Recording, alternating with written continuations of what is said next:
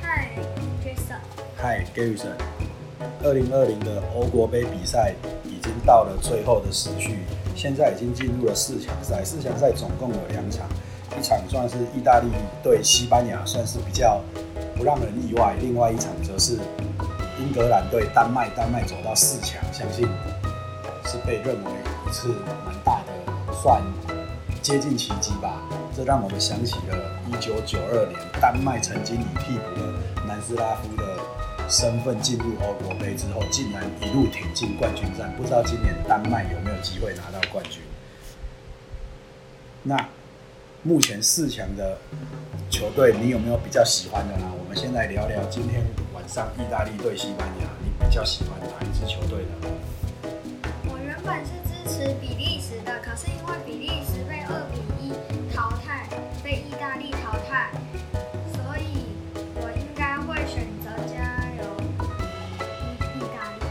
对，意大利对比利时那场比赛，我们是两个人一起看的吧？那一场比赛，意意大利真的是踢得非常的强，我们一直都觉得比利时很强。可是那一场比赛，意大利踢的，你觉得有很好吗？防守压得很紧。对，防守紧，完全都是在前场防守，全攻全守。让我们对意大利的球风有了另外一个看法。一向我都告诉你说，意大利是铁桶阵，只守不攻，所以结果是用四三三的阵。对，而且是全守全攻，全场他传的传球数五百三十三，也比比利时的四百四十八要多很多，成功率八十八 percent 也大于比利时的八十三 percent，十四次射门，三次射正，全部都优于比利时，可以说是。非常让我们意外，整场都压着比利时打。而且比利时是靠多普的一个让意大利防守球员犯规，在禁区犯规得到个十二码。是的，如果没有卢卡库那个十二码的话，那比利时在那一场比赛是非常有可能没有得分。但是意大利能把攻击这么强的比利时防守的这么好的同时，并没有让他们的攻击变弱，你是不是这样觉得呢？觉得明年的世界杯，意大利是很有看头的。意大利在前面五场比赛，总共得了十一分，只失掉两分。他得的十一分里面，除了你最熟悉的几个知名的前锋，例如是十七号的拉齐欧的 Immobile，对，十七号拉齐欧的在拉齐欧打球的 Immobile。跟十号的尹锡呢？对，这两个前锋都各进了两球。这两个前锋算是你很熟的，而且在比利时对比利时比赛，他们也是踢得非常活跃的。但是特别要注意的是，意大利教练或者是球迷会非常开心的是，另外他们有进球的一群。全都是二十三岁、二十四岁的小将，他们都进了很多球。例如说，你这次很喜欢的有哪些球员呢？这些年轻小将，五号，五号的洛克卡洛特里，对，洛克特里，他对瑞士一场比赛就进了两球，他才二十三岁，对不对？另外还有一个爸爸也是很有名的足球员啊，爸爸也是很。四号尤文图斯的。屈萨，他爸爸也是一个非常有名的足球员，他爸爸是意大利替补球员中进球最多的，以替补身份上场二十二场进了七球，算是非常优秀，而且有凌空抽射的能力。而这一次屈萨也表现得非常好，在意大利的前场是。非常的活跃，对不对？所以意大利这些二十三、二十四岁的前锋，总共踢进了六球，而且表现都是非常的杰出。我想这是对意大利来讲是非常大的一个好消息。明年的世界杯，这些球员也都还很年轻，甚至下一届的世界杯，这些球员也都还没有三十岁。所以意大利真的是蛮强的，对不对？但是我们绝对不能忽视。敌舰队西班牙的强度，西班牙可以说是全世界最爱传球的球队，他们在欧国杯的五场比赛也没有辱了他们的这一个名气。他们总共传球次数是四千一百四十三次，足足比意大利多了将近一千三百次。每一分钟要传八点一二球，意大利每一分钟才平均传五点九五球。你看西班牙有多爱传球就好。但是有一点值得注意的是，西班牙得分得五分的两场比赛，对斯洛伐法克，他平均每一分钟才传七点四球。对克罗埃西亚每一分钟才传七点三五球，所以从这个数据我们可以看到，西班牙如果想多得多分一点，实在是要少传球，太爱把球控在后面了，对不对？但是西班牙也不错，他们这一次十一号的小将托里斯跟二十一号的米克尔也都有进球，这两位小将也是非常的年轻，可能在下一届世界杯也是非常的重要的球员。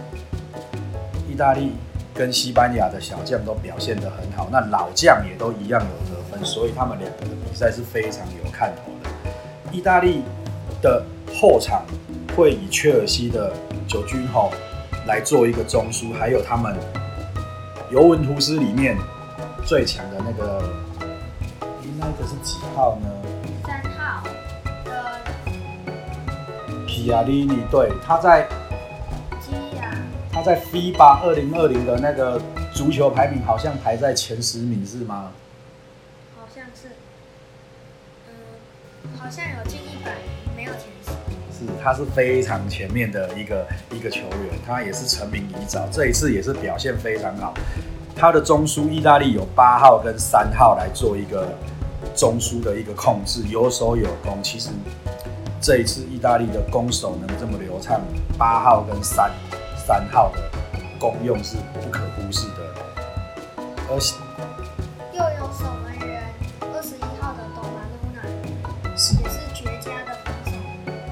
大利这一次的失分只有两分，不像西班牙足足丢了五分。但是西班牙这一次，我觉得还有另外一个要注意的重点是，如果连 PK 都算进去，那么。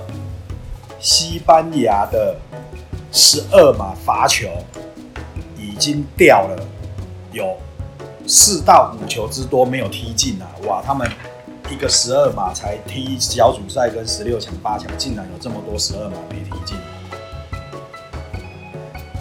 不过西班牙的后场是很强的，西班牙的后场有。两个巴塞隆纳的球员，加西亚跟欧巴，以及一个曼城的罗珀，跟切尔西的阿弗里库塔，所以这个后场是非常的稳固，实在是不应该掉到五分这么多。你觉得他们是不是还是漫不经心，还没有很进入状况？还是说他们的中场有一些问题呢？那他们的前场其实，其实，在前几场，我觉得西班牙的教练并没有很固定他们每个的出场方式，不像意大利，就是以前场就是以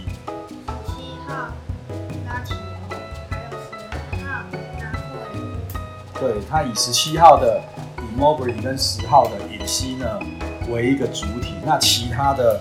另外一个前锋或中场就有很多的小将，像佩西纳、洛克特里或者是贝瑞拉来轮流上场，甚至是屈萨也是表现很好。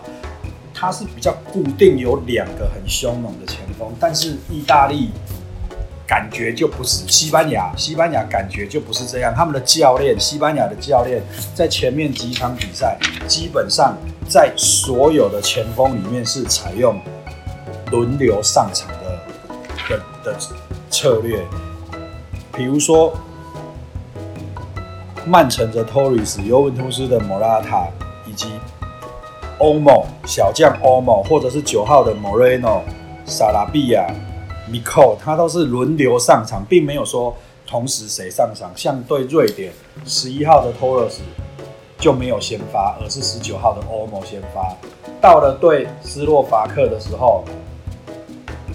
二十二号的米克又变成先发，但是在比较关键的十六强的时候，主教练采用的是七十一二十二三个人的先发。到了瑞士的比赛，一样是七十一二十二，所以感觉上主帅是有以莫拉塔为中间，Torres 跟萨拉比亚来来做一个两侧的一个前锋。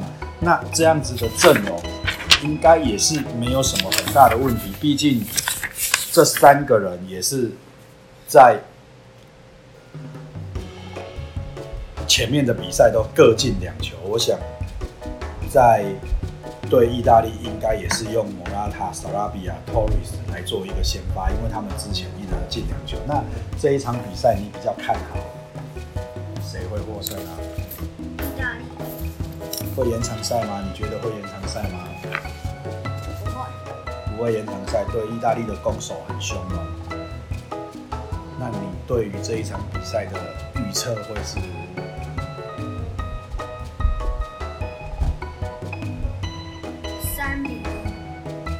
这么看好意大利会得到三分？没错。那你呢？我觉得很有可能是二比一，或者是一比一吧。意大利二比一，或者是一比一进入 PK。那我们就拭目以待吧，看看谁预测的比较准确。下一场我们再来聊一聊喽。好。Gay 仔。